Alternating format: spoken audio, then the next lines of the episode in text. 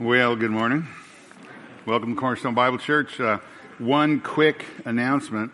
There is no men's ministry tomorrow. It's always on the second and the fourth Monday, so it'll be on the 12th. So again, if you're a man, you should be a part of that, but not tomorrow, but on the 12th, all right? Let's pray. Our Father in heaven, we are thankful for an opportunity to gather this morning and to turn to your word and then worship you through that word. And we're excited to hear what you have to teach us this morning.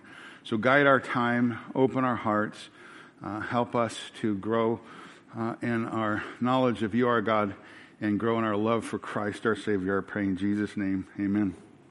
Well, as you see this morning, we have a great privilege of taking the Lord's Supper together, and I think we're in a very appropriate portion of Scripture, and I want you to take your to do that. Take your Bible and open to Leviticus chapter 16.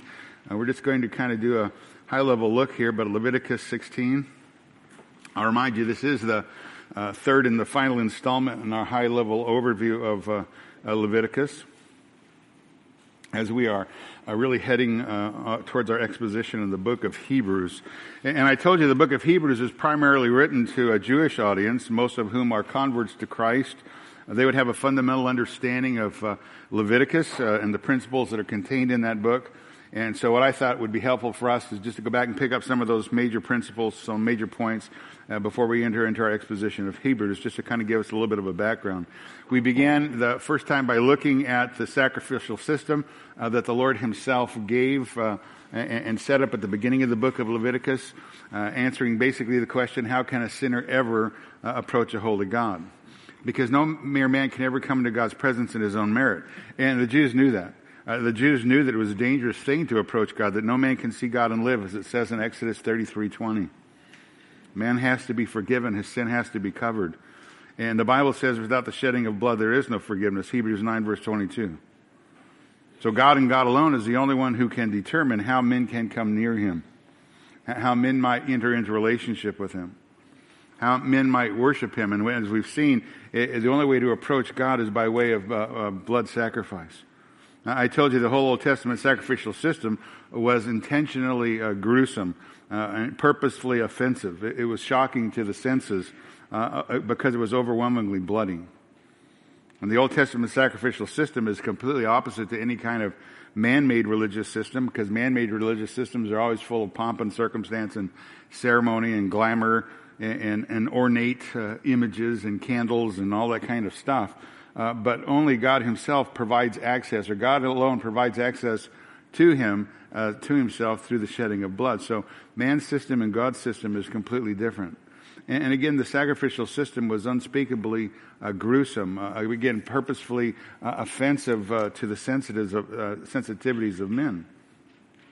And the whole Old Testament sacrificial system was really a constant reminder of the sinfulness of sin, a perpetual object lesson of the supremely high cost of sin. The wages of sin is death. Ezekiel 18:4, the soul who sins will die. And I told you what would happen is the worshiper would bring an unblemished animal to the tabernacle, to the priest, and then that worshiper would place his hand on the top of the head of the animal, who would act as the worshiper's substitute. The worshiper would confess his sins, and then by placing his hands on the animal, again, as his substitute, the worshiper would symbolically transfer his sin to that sinless animal, and then the worshiper would slaughter the animal. The blood would be gathered, it would be collected in a basin by the priest, and then splattered upon the altar, again, as a visual reminder of the exceeding sinfulness of sin and the unalterable, incomprehensible holiness of God. The fact, again, that it is a terrifying thing to fall into the hands of the living God. So the nonstop flow of butchery and blood there in the tabernacle that was located right in the center of the camp, again, as a visual aid to remind everyone of the exceeding sinfulness of sin and the devastating effects of sin, which again is death. And again, a reminder that man, no sinful man can ever come to the presence of a holy God unless his sin had been covered, unless his sin had been atoned for, propitiated. No sinful man could ever enter into the presence of the holy God unless his sin had been forgiven. Leviticus 17:11 says, "For the life of the flesh is in the blood, and I've given to you on the altar to make atonement for your souls, for it is the blood by reason of the life that makes atonement." So obviously, blood outside the flesh of an animal is equivalent to death. And obviously, blood in the creature is what makes life possible. Verse 14 of chapter Leviticus 17, verse 14 says, "As for the life of all flesh, its blood is identified in its life." So the taking of blood, the shedding of blood, is just a picture of life being poured out. So that's what we looked at the first time. The only way that a holy God can be approached is by the shedding of blood. The cost to grant forgiveness is high. Sin is not easily forgivable. Again, the wages of sin is death. The penalty is inflexibly harsh because sin is such an abomination in the eyes of a perfectly righteous and holy God. Now, last time we turned our attention to the issue of the holiness of God. Leviticus 19, verse 2 says, "Speak to the congregation of the sons of Israel and say to them, 'You shall be holy, for I, the Lord your God, am holy.'" God is holy. There's absolutely no one like him. He's infinitely elevated above all people and utterly separated from us, perfectly spotless without the shadow of sin. And he demands us as a people to be holy also, to live in a manner that is consistent with his character and his nature. But because of the nature of man and the inescapable reality of the holiness of God, sacrifices in the temple were endless because God's holiness is eternally fixed, and man is always sinful. So we looked at the great error when it comes to the issue of the holiness of God that I think a lot of modern evangelicalism falls into, the great error of modern man failing to treat God as he is, again, absolutely, eternally, dangerously holy. It is a dangerous thing to come into his presence. It is a dangerous thing to treat God with casualness. And to kind of point that out just a little bit, we looked at the issue of Nadab and Abihu, the two oldest sons of Aaron. Leviticus 10:1 says, "Nadab and Abihu, the sons of Aaron, took their respective fire pans and putting fire in them, placed incense on it, and offered strange fire before the Lord, which he had not commanded them. And the fire came out from the presence of the Lord and consumed them, and they died before the Lord. And Moses said to Aaron, 'This is what the Lord spoke, saying, by those who come near me, I will be treated as holy, and before all people, I will be honored.' And Aaron therefore kept silent." Again, God says, "By those who come near me, I will be treated as holy, and before all who come near, by all people, I will be honored." And again, these two men, Nadab and Abihu, dared to treat God as unholy, and then God instantly takes their life. God dealt with their sin immediately and harshly, and again, consumed them by fire. And I told you there was another similar kind of situation in 1 Chronicles 13, another Old Testament story, had to do with the Ark of the Covenant, had to do with a man named Uzzah. And that man disobeyed God. He dared to touch the Ark that God considered as holy, and God immediately struck him down and took his life. Because no mere man can treat God casually. No mere man can come to God in a way that a man thinks is best. That's one of the great tragedies of modern evangelicalism. We've turned the whole thing upside down. And we think we get to determine, or it's all about us. It's not all about us. We're the cause of all the sacrifice. It's our sin that has caused that. It's all about God and his glory. It's all about Jesus Christ and his mercy and his glory and his redemption through his shed blood. We don't get to determine how we approach God. He's not a user-friendly deity, as so much of modern evangelicalism tries to pass him off to be. Uzzah was contaminated with sin, and God didn't want his holy throne to be touched, the Ark of the Covenant, because it was Uzzah that contaminated the Ark of the Covenant, because Uzzah was contaminated by evil. Again, it's expressly important. God says, "By those who come near me, I will be treated as holy. And by all people, I will be honored." That's just not for those who say, "Well, yeah, okay, if you believe in that." No, that's a statement of fact. Every bit as much as gravity is a statement of reality in a world that we live in. "Now, I will be treated as holy, and before all people, I will be honored." Now, we saw the same kind of story in the New Testament with Ananias and Sapphira, the husband and wife who dared to put the Spirit of the Lord to the test. They lied to God, but they also lied to the apostles about the amount of money that they'd sold a piece of property for. And God immediately struck them both dead, because God is holy. The reality of his holiness, the reality of his holy being, I told you last time, is mankind's greatest problem. The holy God. There's no one like him. He's utterly separate, set apart, distinct, and infinitely so from his creation. He is one who is absolutely unapproachable. He indeed is awful in majesty. And there's no one that ever can go into his presence with his sin uncovered and live. And we saw that this holy God, this absolutely perfectly pure, holy God, has an unalterable hatred for sin. And because he has an unalterable hatred for sin, fear, not casualness, fear would be the appropriate response in his presence by sinful men. Psalm 111, verse 10, the fear of the Lord is the beginning of wisdom. And as I said last time, if you've never personally experienced at any level a sense of fear before a holy God, then at the least you're not very wise. You're not very wise. Again, man's greatest problem is God. And man's greatest problem is there's no fear of God before their eyes, as Paul says in Romans 3, verse 18. God is righteous and he's holy. And his justice demands that sin will be punished. And no, make no mistake, sin will be punished. Somebody asked me last week, well, why is God not punishing sin at the moment in great cataclysmic outbursts of his wrath? The fact is, sin will be punished. And again, for all who treat him in an unholy manner, they will face his terrifying wrath. Again, the scripture says it's a terrifying thing to fall into the hands of the living God, especially for those, as Paul says in Romans 2, verse 5, who are stubborn and unrepentant of heart, who are storing up wrath for themselves on the day of wrath and the revelation of the righteous judgment of God. That's what's happening. God in his mercy is extending grace to men so they might repent before there's an outpouring of his wrath, because God will be treated as holy and sin will be punished.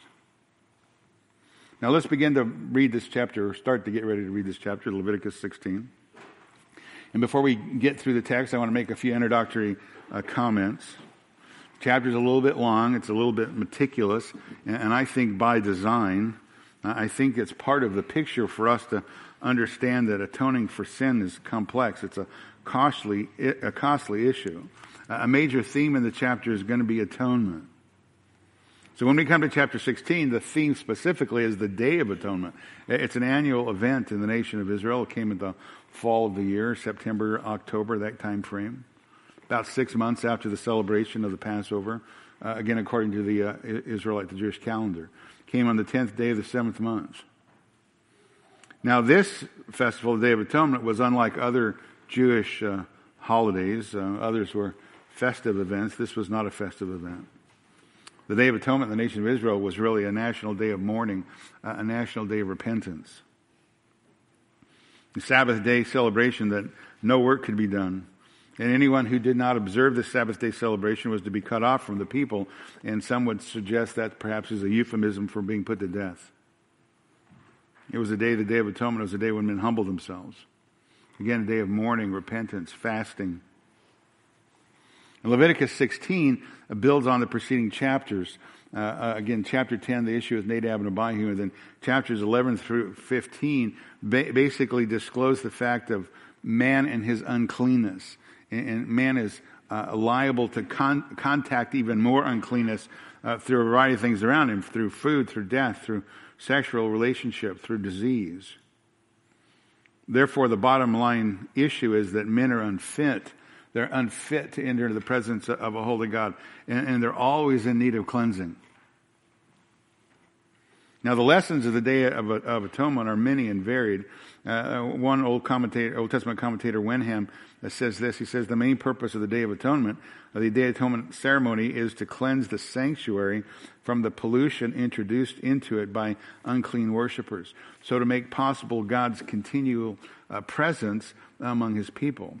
Because even with all the wide-ranging rules and dealings with uncleanness, inevitably someone is going to infringe on one of them and unwittingly thereby pollute the sanctuary and make it unfit for the presence of God. And in fact, you see that same theme in verses 16, 18, and 20, the need to cleanse the temple, which I think probably seems kind of odd to us, to modern ears, because we don't understand how sin defiles everything. And we don't understand that our sin not only defiles us, but our sin defiles our environment. everything we touch. Others have suggested that first and foremost on the Day of Atonement, what was needed again was all these sacrifices that composed the Levitical system that were always faithfully carried out throughout the year. Ultimately, the issue is that they didn't avail for a final removal of sin. All these things did were just a temporary covering of guilt. They could never finally and fully remove a sin. Therefore, ultimately, what the sinner needed was a perfect high priest, one who could enter the Holy of Holies, and one who, a high priest, that Israel, the high priest of Israel did, but only one time of year, with a perfect sacrifice. So again, this is a picture of something else that's coming, something that's needed. The sinfulness of man was so complete, so overwhelming him that a true worshiper could not reach true worship until he's free of his sin, and he can never be free by Aaron because he's not the perfect priest. All he could do is cover over sin. So again, Aaron himself was a sinner. He needed to offer sacrifice for himself before he could come and offer for the nation. So again, the Day of Atonement is pointing towards man's desperate need for something more full, something future to come. Man's desperate need for a one-time perfect sacrifice, a perfect high priest who could truly atone for sin. And of course, that's none other than the Lord Jesus Christ. So I think it's safe to say that almost every element in Leviticus chapter 16, every element on the Day of Atonement really finds its final fulfillment, its ultimate fulfillment in the person of the Lord Jesus Christ. It's a chapter, Leviticus 16, it's a chapter full of symbols and figures and types, again, that all foreshadow Christ. Illustrations that relate to some aspect of the personal work of Christ, the atoning work of the Savior. And again, it's important to realize that due to the solemnity of this event, the fact that the high priest is performing this ceremony one time a year, he needed to get ready. He just didn't do it casually or flippantly. He needed to prepare. The Mishnah, which is the first major written collection of Jewish oral tradition. Sometimes it's known as the oral Torah. The Mishnah states that 7 days before the Day of Atonement, the high priest took up residence in the abode there in the chamber of the temple. And he likely spent those days preceding the Day of Atonement preparing himself, getting ready for this day, praying and studying before he would himself enter into the Holy of Holies. Now, as we read the text together, I'm going to try to break it up by giving you a little bit of headlines along the way, and then just some comments to work our way through as we just basically overview the chapter. There are 5 major parts in this text in chapter 16, which again is the longest description of the Day of Atonement found in the Bible. So here's part 1, and it really is just the introduction. It's in the first 2 verses. Leviticus 16:1. Now the Lord spoke to Moses after the death of his 2 sons, after the death of the 2 sons of Aaron, when they approached the presence of the Lord and died.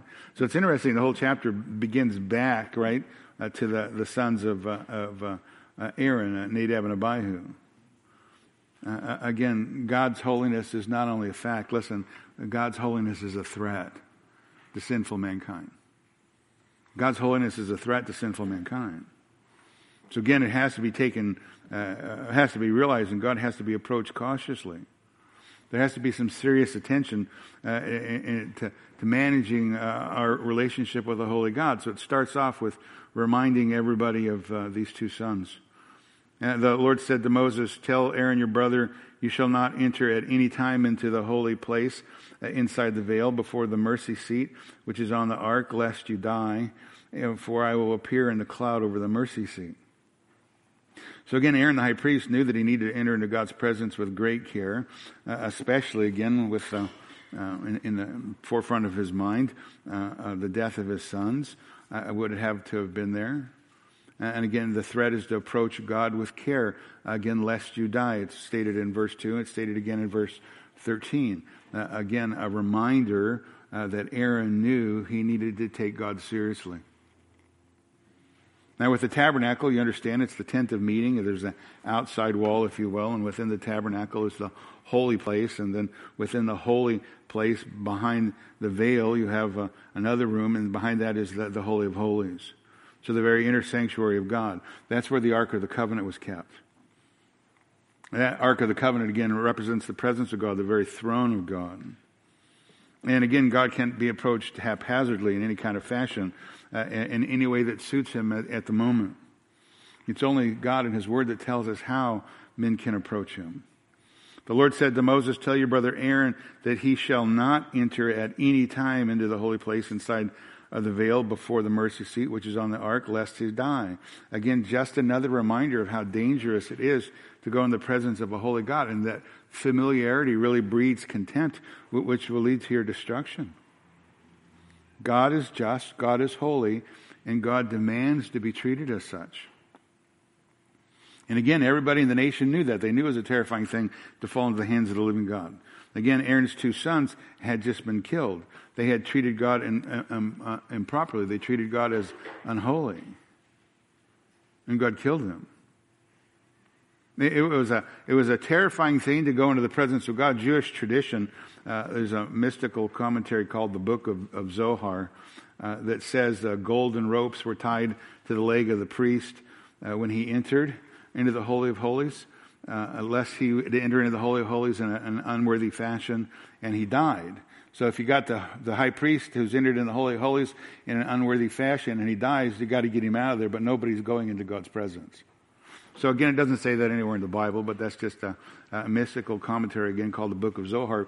But you get the picture. It's a fearful thing to go into the presence of a holy God, so they'd drag him out if they had to, because no one's going in there. Now, the second part here is the animals and the clothing that were used in the ritual. Verse 3. Aaron shall enter the holy place with this, with a bull for a sin offering and a ram for a burnt offering. He shall put on the holy linen tunic, and the linen undergarments shall be next to his body, and he shall be girded with a linen sash and attired with a linen turban. These are holy garments. Then he shall bathe his body in water and put them on. So Aaron on this day was not to wear the high priestly garments that he would normally wear, but he'd wear something similar, something less flamboyant than what he'd normally wear, just linen garments. The normal wardrobe of the high priest is described over in Exodus 28. They're beautiful colored materials, intricate embroidery, golden jewelry sewn in to make the high priest looked like a king, right? A breastplate, etc. But on the Day of Atonement, he just wears linen garments. On the Day of Atonement, he looks more like a slave. His garments are very simple, and he has to dress for the occasion. Now, again, other days when he's amongst other men, his dignity is great as a mediator between God and man, so he dresses in this splendid clothing to draw attention to the glory of his office. But this day, when he enters into the presence of God, his dress is much again like that of a slave, because even the high priest himself is stripped of all honor when he comes in the presence of a holy God. It really is somewhat of a picture of Aaron, who ultimately represents or prefigures Christ. Aaron humbling himself is really a picture of Christ laying aside his glory as he humbled himself. Christ, the true high priest, who comes to this earth and humbles himself and becomes a man, taking on our flesh. And then Aaron was to bathe not just his hands and feet, but his entire body. Again, another picture of the absolute need of purity, of the need of cleansing. And again, ultimately, a reminder that Aaron's not the Savior. He's not the high priest we need, because he's a man who also needs to be cleansed himself. He's a man who's going to have to offer sacrifice for himself. Verse 5 says, and he shall take from the congregation of the sons of Israel 2 male goats, one for a sin offering and one for a burnt offering. The third part is really a summary of the sacrifices and the ceremonies that are going to be used here in the Day of Atonement. Verse 6. Aaron shall offer the bull for the sin offering, which is for himself, that he may make atonement for himself and for his household. Verse 7, he shall take the 2 goats and present them before the Lord at the doorway of the tent of meeting. Verse 8, and Aaron shall cast lots for the 2 goats, one lot for the Lord and the other lot for the scapegoat. Now, if you have the ESV, it says Azazel. And I'll talk about that here in a few moments. But the casting of lots is really just a way to picture God's providence on which goat is going to be offered and which goat is going to be set free into the wilderness. Verse 9, then Aaron shall offer the goat which the lot for the Lord fell and make it a sin offering. Verse 10, but the goat on which the lot for the scapegoat fell shall be presented alive before the Lord to make atonement upon it and send it into the wilderness as the scapegoat. Now the next part is really runs from verse 11 through verse 28. It's kind of a detailed description of the ceremonies and the requirements that are described there in verse 6 through 10. So kind of a more intricate look. And there's really, in this fourth part, there's three subsections. I don't know if that's confusing, but there's three kind of subsections here. Subsection number 1 is just a description of the blood sprinkling atonement ritual. Verse 11. Then Aaron shall offer the bull of the sin offering, which is for himself, and make atonement for himself and for his household, and he shall slaughter the bull and the sin offering, which is for himself. So again, signifying that Aaron, the high priest, and himself, his family, perhaps the priests, it depends on who you read, they have to make sacrifice. He needs to make sacrifice before he can carry out the function of the high priest, because he too, Aaron, is a sinner. He's in need of forgiveness. Verse 12, he shall take a fire pan full of coals of fire upon the altar before the Lord and 2 handfuls of finely ground sweet incense and bring them inside the veil. So again, inside the Holy of Holies, there's a curtain, a veil that separates the holy place again from the most inner chamber, the Holy of Holies. And the veil is folded back. And Aaron stands before the Ark of the Covenant, before the throne of God. But he's waiting just for a moment as he takes the incense that is in his hand, that he has taken coals from the altar of sacrifice and throws the incense on that pan of charcoal to fill the place with smoke. Now, you'd have to think at this moment, as the veil's coming back and he's throwing the incense, you'd have to imagine that Aaron's heart is pounding deep in his chest, right? Faster and faster as he's about to enter into the presence of the Holy God, wondering again if God would accept him. Verse 13, he shall put the incense of the fire before the Lord and the cloud of incense, that the cloud of incense may cover the mercy seat or the propitiatory, that is on the ark of the testimony, lest he die. So the mercy seat is built from a Hebrew verb that means to atone. It's sometimes rendered atonement cover. It's the lid, basically, of the Ark of the Covenant, the place where atonement was made. And again, the Ark is considered most holy. It's considered the throne of God. It's the embodiment of the presence of God among His people, as was the tabernacle, as was the cloud of fire or the pillar of fire and the cloud of and the cloud that indicates the presence of God. So again, on the ark is a lid, and on this lid are 2 cherubim, 2 angelic beings that are facing each other, guarding the holiness of God, as it were. And in the middle there, that's the propitiatory, that's the mercy seat, that's the place where the blood was poured out, the place where God meets His people and atonement takes place. So again, to enter into the Holy of Holies was a frightful event, a danger, or an event fraught with danger.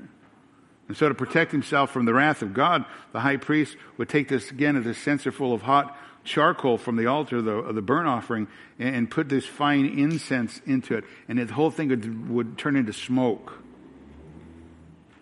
And the smoke of the incense was to cover the mercy seat, so the high priest would not be killed.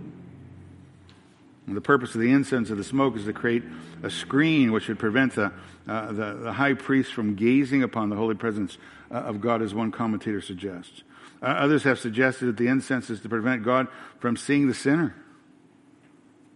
The text again says that the incense of the smoke covers the mercy seat rather than the high priest. So basically what you have is you have the whole inner sanctuary here, the Holy of Holies, filling up with smoke of the incense, filling the room, dimming the presence, the glory of the presence of God, sparing the life of the high priest. So basically the entire Holy of Holies is smoking. It's hard to see in there.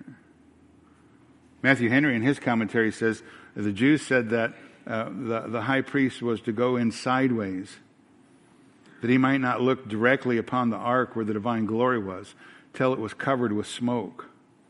And then he must come out backward out of reverence to the divine majesty. Then after a short prayer, he was to hasten out of the sanctuary to show himself to the people so that they might not suspect that he had misbehaved himself and died before the Lord. It's a dangerous thing to approach a holy God. It's interesting, when I read that commentary from Matthew Henry about backing out, if you've been to Russia or perhaps been to a Russian Orthodox temple, there's a literal fence that keeps people back from the doors, and the doors take you into the holy place, or the sanctuary, the holy of holies, as it were, there in the temple. And obviously you can never go past the fence, and most certainly you can't go behind the doors where the priest is. And this is the thing, you never turn your back.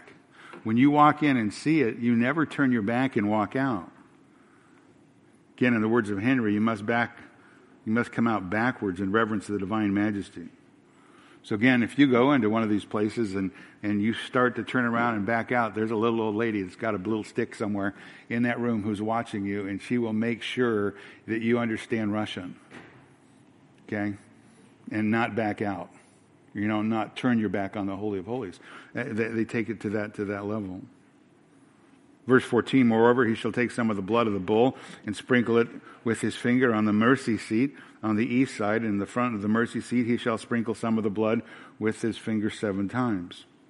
So again, the shed blood of the bull is offered on behalf of the priest. Verse 15, then he shall slaughter the goat of the sin offering, which is for the people, and bring its blood inside the veil, and do with its blood as he did with the blood of the bull, and sprinkle it on the mercy seat in front of the mercy seat. So again, the shed blood of the goat is offered on behalf of the people. Verse 16, and he shall make atonement for the holy place because of the impurities of the sons of Israel, because of their transgressions in regard to all their sins. And thus he shall do for the tent of meeting which abides with them in the midst of their impurities. So again, man's sinfulness, his very presence in their tabernacle, defiles the place. It needs to be cleansed. Verse 17, when he goes in and makes atonement in the holy place, no one shall be in the tent of meeting until he comes out, that he may make atonement for himself and for his household and for all the assembly of Israel. Verse 18, then he shall go out to the altar that is before the Lord and make atonement for it, and shall take some of the blood of the bull and the blood of the goat and put it on the horns of the altar and on all sides. Verse 19, with his finger he shall sprinkle some of the blood on it 7 times and cleanse it from the impurities of the sons of Israel, and cleanse it from the impurities of the sons of Israel to consecrate it. The next subsection is just the issue, describing the issue of the law of the scapegoats, verse 20. When he finishes atoning for the holy place in the tent of meeting at the altar, he shall offer the live goat. Now again, remember back up in verse 7, verse 8, there are 2 goats that are chosen. Lots are cast for them. One's the sacrifice, and one is going to be the scapegoat. Verse 21, then Aaron shall lay both his hands on the head of the live goat and confess over it all the iniquities of the sons of Israel and all their transgressions in regard to all their sins. That's, again, laying on the hands is a picture of imputation. It's a symbolic transfer of sin to another. And he shall lay them on the head of the goat and send it away into the wilderness by the hand of a man who stands in readiness. Verse 22, the goat shall bear it on itself all their iniquities to a solitary land, and he shall release the goat in the wilderness. So again, whatever happens to the goat that's let go, nobody knows. It goes into the wilderness, and it's simply sent away. And I'll say more about that here in a moment. The 3rd subsection here is really a description of the cleansing rituals that are followed by the priests and the one who leads the goat into the wilderness. Verse 23, Aaron shall come into the tent of meeting, take off the linen garments which he has put on, and when he went into the holy place, and he shall leave them there. He shall bathe his body in water in a holy place, and put on his clothes, and come forth and offer burnt offering and the people, and make atonement for himself and for the people. Then he shall offer up the smoke of the fat and the sin offering on the altar. And the one who released the goat as the scapegoat shall wash his clothes and bathe his body in water, and then afterward he shall come into the camp. So again, it's just another picture of the sinfulness of sin. Even the man whose job only is to take the goat out in the wilderness and let it go, just his proximity to sin makes him unclean, and he's in need of a bath. Verse 27, the bull of the sin offering and the goat of the sin offering whose blood was bought to make atonement, and the holy place shall be taken outside the camp, and they shall burn their hides, their flesh, their refuse in the fire. Then the one who burns them shall wash his clothes and bathe his body with water. Then afterward he shall come into the camp. So all these men have to go through all these ceremonial cleansings, these changing of their clothes, their washing. Again, just in the proximity of sin makes them unclean.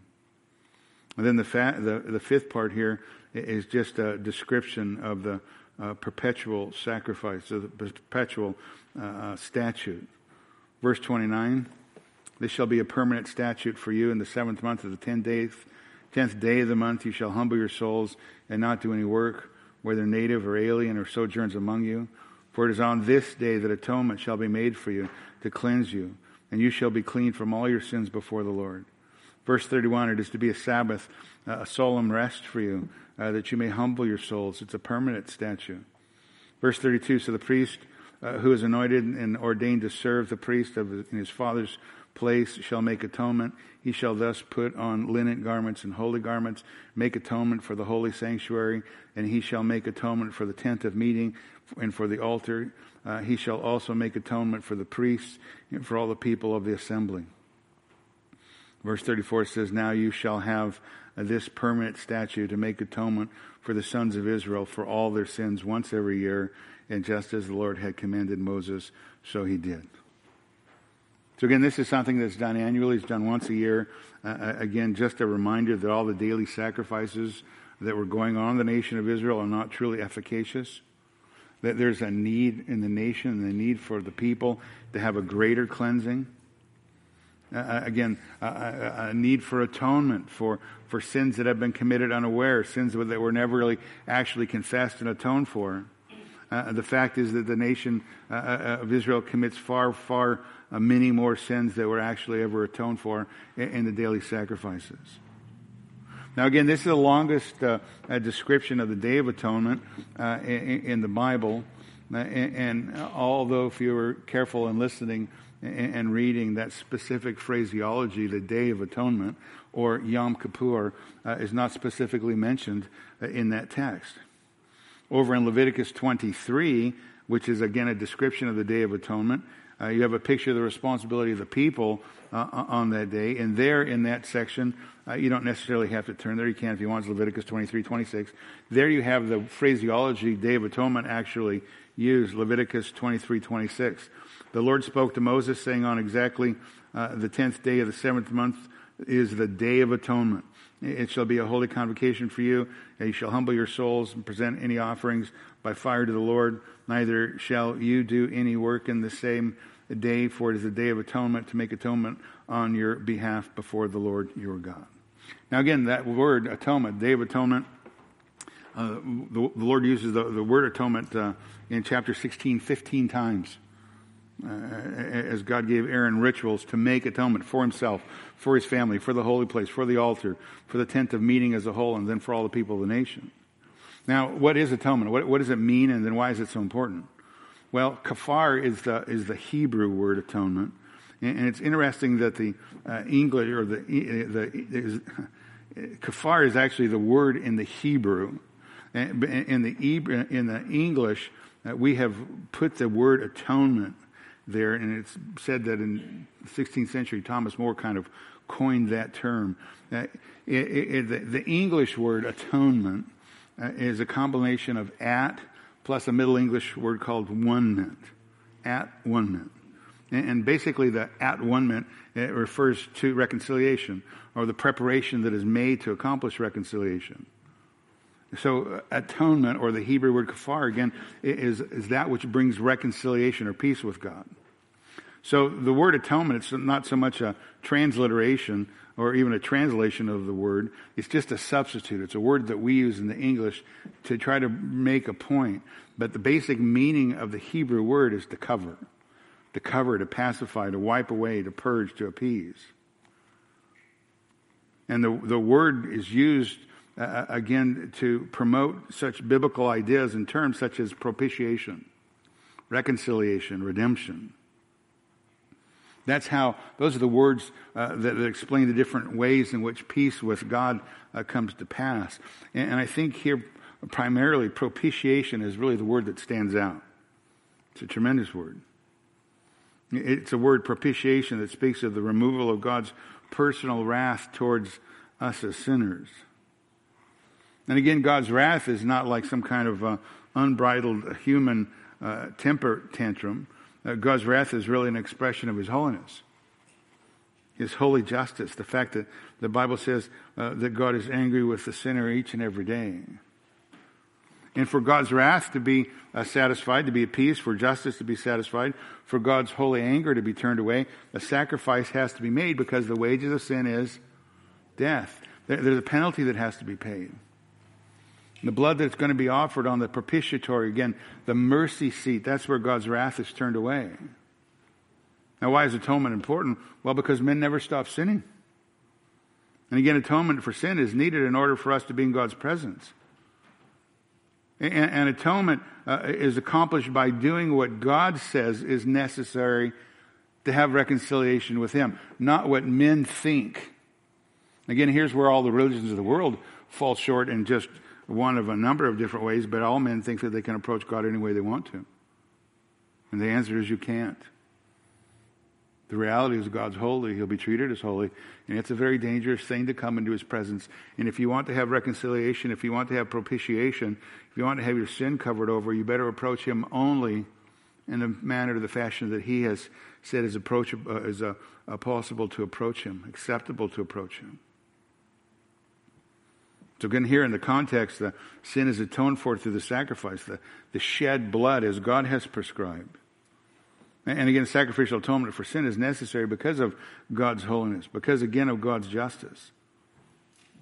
God is the holy, righteous judge, can't let sin go unpunished. He can't let the guilty person go free, again without being punished. So atonement for sin through a sacrifice is God's answer to the tension between His justice, His holiness, and His desire to be merciful to sinners like us. So God expresses His justice against sin in the death of a substitute, a sacrifice. Again, it's in His mercy that He allows the sinner to have someone stand in his place, a substitute to be sacrificed rather than the sinner. Now, to understand the word atonement even deeper, better, the theological term that we need to hold on to would be penal substitutionary atonement. Penal substitutionary atonement. That's how God's wrath is turned away. That's how God's wrath is propitiated, by the ransom price paid by another. Again, the substitute dies in the place of the sinner. The death of the substitute is represented by His shed blood, and that's what accomplishes the atonement. So penal substitutionary atonement is a foundational Christian doctrine and understanding of salvation. By penal, we just mean judicial.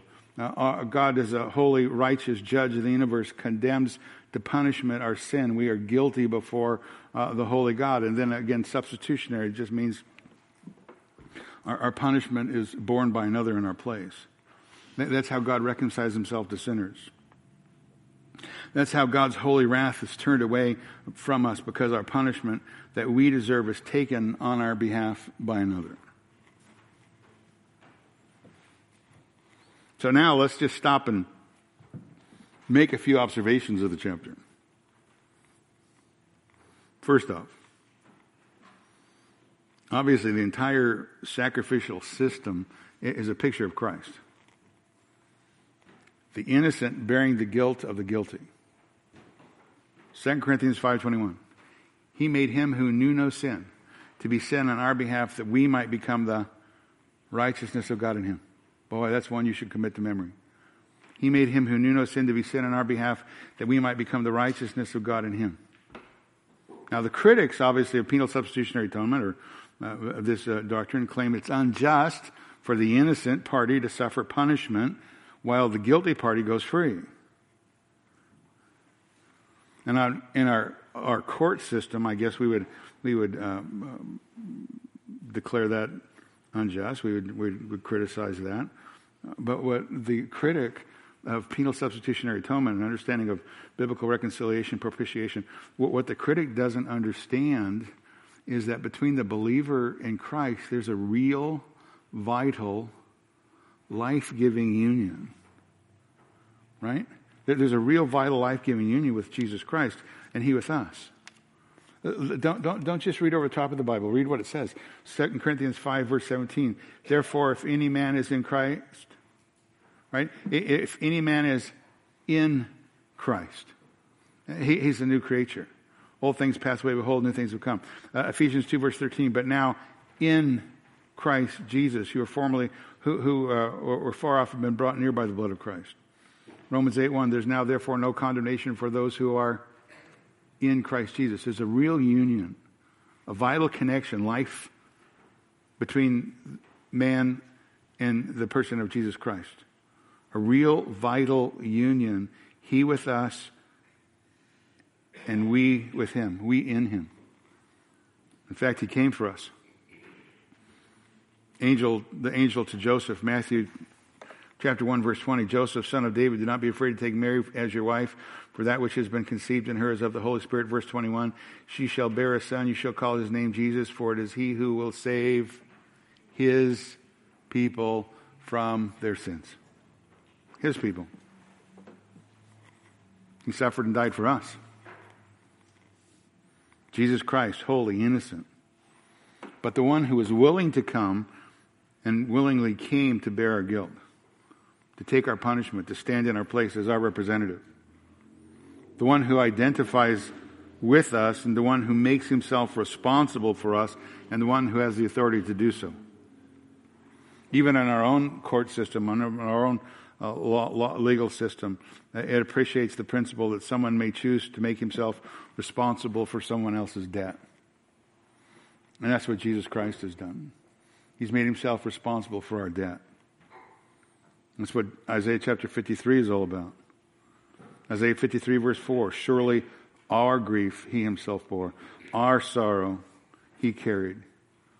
Yet we ourselves esteemed Him stricken, smitten of God, afflicted, but He was pierced for our transgression. He was crushed for our iniquity. And upon Him was the chastisement that brought us peace, and by His wounds we are healed. 1 Peter chapter 2, verse 24.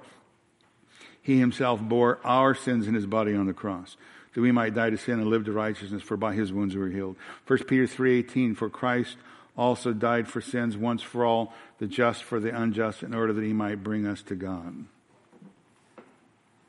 And again, He did so out of love. It was the love of the Father that sent Him, and it was the love of the person, the Son, the love of the person of the Lord Jesus Christ that caused Him to come, to die in our place, to take our punishment willingly. He says, the Lord Jesus Christ, John 15:13, greater love has no one than this, that one lay down his life for his friends, and you are my friends if you do what I command you. Because we can't save ourselves. Romans 3, verse 10, there's none righteous, not even one. Romans 3, verse 23, all have sinned and fall short of the glory of God. We need a substitute. And Jesus Christ is the one who provides that penal substitutionary atonement. Again, the entire Old Testament sacrificial system is a picture of Christ, pointing to Christ. Second observation, the Day of Atonement really foreshadows this event. The Day of Atonement really foreshadows and anticipates really a greater permanent cleansing of God's people in the dwelling places of God. Again, a permanent cleansing. And this permanent cleansing is going to be accomplished by not Aaron, because he's got to atone for his own sin. It's going to be accomplished by a better priest. And this better priest that's going to come, he's going to offer a better offering, a better sacrifice. Now, what's interesting on the Day of Atonement here in Leviticus 16 is the high priest does all the work. If you go back and look through that chapter, you see all the instructions that are given in that chapter are for Aaron. And they're all for him to carry out. with the exception of the person in verse 21 that takes the scapegoat out in the wilderness, and some other guys who take the offerings outside the camp to burn them. But all the work on the Day of Atonement is done by the high priest. Even the morning and the evening sacrifices and all the sacrifices there that are required for the Day of Atonement. Now, if you remember previously, I told you that the way it normally worked, the normal process of daily sacrifices is that the worshiper did all the work. Right? Remember that? I told you basically what the priest does. He just kind of stokes the fire to burn all the animals. But it was the worshiper who brought the animal, the worshiper who slaughtered the animal, the worshiper that did all the washing and the cutting and the pieces. Again, all that the priest did is he applied the blood. But here on the Day of Atonement, it's the high priest that does all the work. And again, on normal days, the high priest just kind of oversaw all the activities. But on the Day of Atonement, he's doing everything. He's burning the daily incense. He's dressing the lamps. He's making the sacrifices, the normal sacrifices, and then these extra sacrifices that are going on this appointed day. And let me tell you, there are a lot of sacrifices going on the Day of Atonement. A lot of sacrifices that are being offered by one man. I count 15. 15. Verse 3 of chapter 6, a bull and a ram. That's Aaron's personal sin offering. That's two animals. Over in Numbers 29, verse 8, it says that the people would bring for their corporate offerings a bull, a ram, 7 male lambs, 1-year-old. That's 9 animals. So 2 + 9, 11. We're up to 11. Numbers 29:11 adds a male goat, which is 12 for the sin offering. Then you got the two other goats, right? One's going to be the offering. One's going to be sent out in the wilderness. Won't count him. The other one's going to be sacrificed. So that's 13. And then on the day of, or the law of Moses says that 2 lambs are always offered every single day, morning and evening. Exodus 29:38-39. 2 one-year-old lambs every day. So again, on the Day of Atonement, these two animals still had to be sacrificed, morning and evening sacrifice. So that's 15 animals slaughtered, prepared, offered by the high priest on the Day of Atonement. And he does it all by himself. Now, I don't know, just stop and think about it. Maybe some of you know by practice, but by actual doing this, but slaughtering and butchering and burning just one bull, that would be a lot for one man.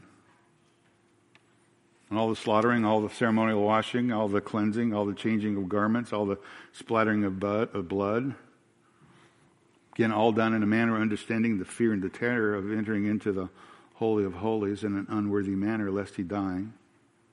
And again, only the high priest could enter into the Holy of Holies, only on one day of a year. That would be the Day of Atonement. Again, following all the strict ceremonial instructions. So you'd have to think that the physical exertion of the high priest would have to have been great. Along with the mental, the emotional, the spiritual toll.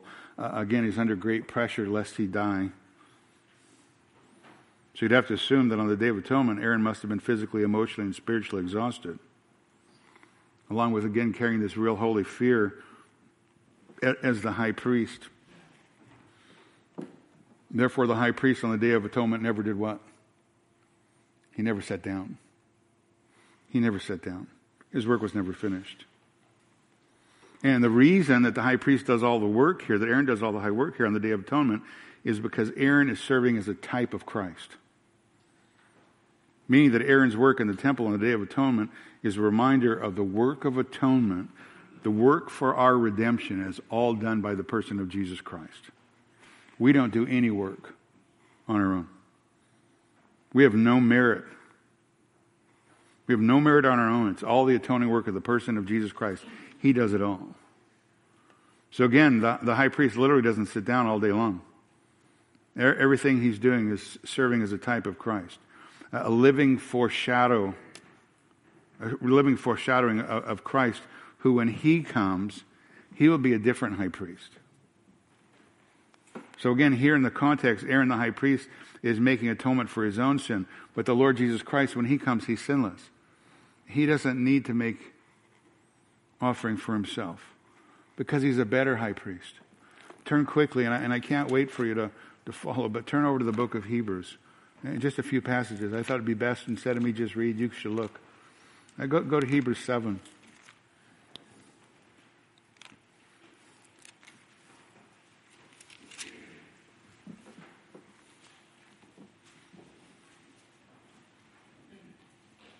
And again, Jesus is this better high priest. At Hebrews 7 verse 26. For it was fitting that we should have such a high priest, holy, innocent, undefiled, separated from sinners, exalted above the heavens, who does not need daily, like those high priests, to offer up sacrifice first for his own sin and then for the sins of other people, because this he did once for all when he offered up himself. Jesus is the picture. Aaron's just a foreshadowing of this one that we all need, this one who comes as a different high priest, this one who's better. A better high priest because he's going to offer a better sacrifice. Turn over to chapter 9, verse 11. When Christ appeared, Hebrews 9, verse 11, when Christ appeared as a high priest of the good things to come, he entered through a greater and more perfect tabernacle, not made with hands, that is to say, not of this creation. Verse 12, not through the blood of goats and calves, but through his own blood. He entered into the holy place once for all, having obtained eternal redemption. For if the blood of bulls and goats and the ashes of a heifer sprinkling those who have been defiled sanctify a cleansing of the flesh, how much more, verse 14, how much more will the blood of Christ, who entered through the eternal Spirit, offered himself without blemish to God, cleanse your conscience from dead works to serve a living God. And for this reason, he is the mediator of a new covenant. So the person of Jesus Christ is a better priest. The person of Jesus Christ offers a better sacrifice. And the person of Jesus Christ is going to be the mediator of a better covenant, the new covenant. Look over at chapter 10, verse 4. Hebrews 10, verse 4, for it is impossible for the blood of bulls and goats to take away sin. Drop down to verse 10. By this we will have been sanctified through the offering of the body of Jesus Christ once for all, verse 11. And every priest stands daily ministering and offering time after time the same sacrifices which can never take away sins. But he, having offered one sacrifice for sins for all time, sat down at the right hand of God, waiting from that time onward till his enemies be made a footstool for his feet. For by one offering he has perfected for all times those who are sanctified. Verse 19, since therefore, brethren, we have confidence to enter the holy place by the blood of Jesus, by a new and living way which he inaugurated for us, through the veil, that is his flesh, since we have a great priest over the house of God, let us draw near with a sincere heart and full assurance of faith, having a heart sprinkled clean from an evil conscience and our bodies washed with pure water. The blood of bulls and goats could never truly take away sin. But the symbolism of the Day of Atonement is important. The best that could happen on the Day of Atonement is that sin would be covered, impurity for sin would be covered over for another year. However, the Day of Atonement is a picture that points again to the fact that all of the daily sacrifices in and of themselves were not efficacious. All the sins committed by people, again, the so many sins committed by people by neglect or carelessness or ignorance, sins that were forgotten, sins that were overlooked, sins that were never atoned for. Again, the Day of Atonement is a symbolic reminder that sin requires atonement. And it's a symbolic reminder of the fact that we sin far more than we are ever seeking forgiveness for before God. All the blood of the bulls, all the blood of the animals, all the slaughter, scapegoat carrying sin off into the wilderness. All of that was still not good enough to deal with the issue of sin, the problem of sin. Because of the Day of Atonement, the priest is doing 15 sacrifices. Guess what happens when everybody goes to bed and gets up the next morning? Same sacrifices.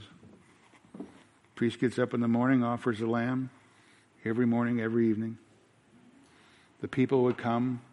They would continue to sin. They'd come, bring their sin offerings, their trespass offerings, their burnt offerings. It never ended. There was no end in this complex system. But I do think that the Old Testament Jews, who were truly believers, I do think they understood to some level the holiness of God, the sinfulness of sin. I do think they understood that the blood of bulls and goats could never take away sin. Now, I think they understood that death and the sacrificial system was, again, divinely appointed means by which Israel could trust the Lord, that he would bring provision and salvation. I think they understood the only way for their sins to be truly atoned for God's wrath to be truly appeased, was through the sacrificial death of the one whom God promised to send, the absolutely perfectly pure, sinless one, the Messiah. Because messianic expectations were always high amongst true believers. Amongst true believers, they were always looking for the one who could truly and finally, once for all, take care of the issue of sin. Again, as foretold in Isaiah 53 and other passages of Scripture. For those who really understood the holiness of God, the sinfulness of their own sin, the nation was always looking for whom? The Lamb of God, who takes away the sin of the world. They were always looking for him. So the Day of Atonement becomes again a picture of the work of Christ. It's explained in the rest of the Word of God. Because it's Christ's death that does what the death of the blood shed by bulls and goats could never do. That is, take away sin forever. He's a better priest. He offers a better sacrifice. He brings better covenant. Hebrews 10:12, Christ having offered one sacrifice for sin for all time, sat down at the right hand of God. It's also interesting, if you stop and think about it, Christ's sacrifice actually also brings us better access into the presence of God. Again, Aaron could only draw near to God one time a year in the Holy of Holies, right? And he did so in utter terror and fear. But stop and think about it. When Christ was crucified and his blood was shed for the people, remember in Matthew chapter 27, verse 51, it says the veil of the temple was torn from top to bottom. The veil that formerly kept man separate from God and separate there from the Holy of Holies was torn from top to bottom, signifying what? Access. For every true believer in Christ. Every true believer in Christ now has been granted full, unlimited access to God through the person of Jesus Christ. That's why the writer of the book of Hebrews says, Hebrews 4, verse 16, let us therefore draw near with confidence to the throne of grace, that we may receive mercy and may find grace to help in time of need. Tremendous truth. Last point. The scapegoats. The purpose of the scapegoat. You don't have to turn back there, but just again, a very quick here. Remember back in Leviticus 16, verse 7, you're going to have two goats. One's going to be taken and slaughtered. The other one's going to be sent away. And again, most of the translations, I think modern translations say scapegoat. Again, ESV says Azazel. And there's a lot of stuff written by commentators over that word, over what exactly it means, and without going into a lot of detail over what I don't think it means that men write volumes on. I think you have to realize that this two-goat ritual is unique. There's nothing else found anywhere in the Bible, in the Mosaic Law, and there's nothing like this found in any of the amongst the pagan nations. But I think it's best for us to understand this issue of the scapegoat is that, again, the goat that's slaughtered, his blood sprinkled on the mercy seat. Again, it's a picture of deliverance through the shed blood of a substitute. The atonement is being made by the shedding of the blood and forgiveness of sin, again, through this substitute, the shed blood of this animal. So the first goat represents the means of forgiveness. That is, again, his propitiatory death, his shedding of blood. But the second goat, the scapegoat, the one that lives and the one that's taken out in the wilderness and set free, he really represents the effects of the sacrifice for sin. That is, that sin is being removed by way of forgiveness. I think the scapegoat is an illustrative device to make plain to God's people that their sin had really been taken away. And I think you see that expression again with a caveat of the one who would ultimately come, but their sin had been taken away. That's why I read in part the Psalm 103 passage. The Lord has taken our sin and separated from us. How far? As far as the east is from the west, so far has he removed our transgression from us. So again, the goat that dies, he's the sacrifice that makes atonement, the scapegoat, again, wonderfully pictures God's gracious removal of our sin through that substitute. And also, I think the scapegoat is a symbolic representation of the removal of sin from the presence of a holy God, visibly seen in the goat going off in the wilderness. So again, the Day of Atonement helps us to anticipate Christ. Christ, when he comes, he's a better, right? He's a better priest, he's going to offer a better sacrifice. He's a better mediator of a better covenant. He's one who's going to provide us better access to God. And his sacrifice is actually going to take away sin. Again, the writer of Hebrews, it's impossible for the blood of bulls and goats to take away sin. It says, by this we've been sanctified through the offering of his body of Jesus Christ once for all. But he, having offered one sacrifice for sin for all time, sat down at the right hand of God, for by one offering he has perfected for all time those who are sanctified. All right? Let's pray. Our Father and God, we're thankful for this kind of quick overview here of Leviticus 16 and the principles that it teaches as it points us to the person of Jesus Christ, the better high priest that offers a better sacrifice, the one who comes and gives us true access, true forgiveness of sin. The blood of bulls and goats could never do that. All the Old Testament sacrifices was a picture of Christ, but all the sacrifices were nothing but a picture of the one who would come, the one whom you promised to send, the one who the hopes of the truly redeemed, the nation always had their eyes on, the Lamb of God, the one they were looking for, the Lamb of God that takes away the sin of the world, and that would be the Lord Jesus Christ. And we're so thankful for that great picture and so thankful for so great a salvation found in our dear Savior, the Lord Jesus, in whose name we pray. Amen.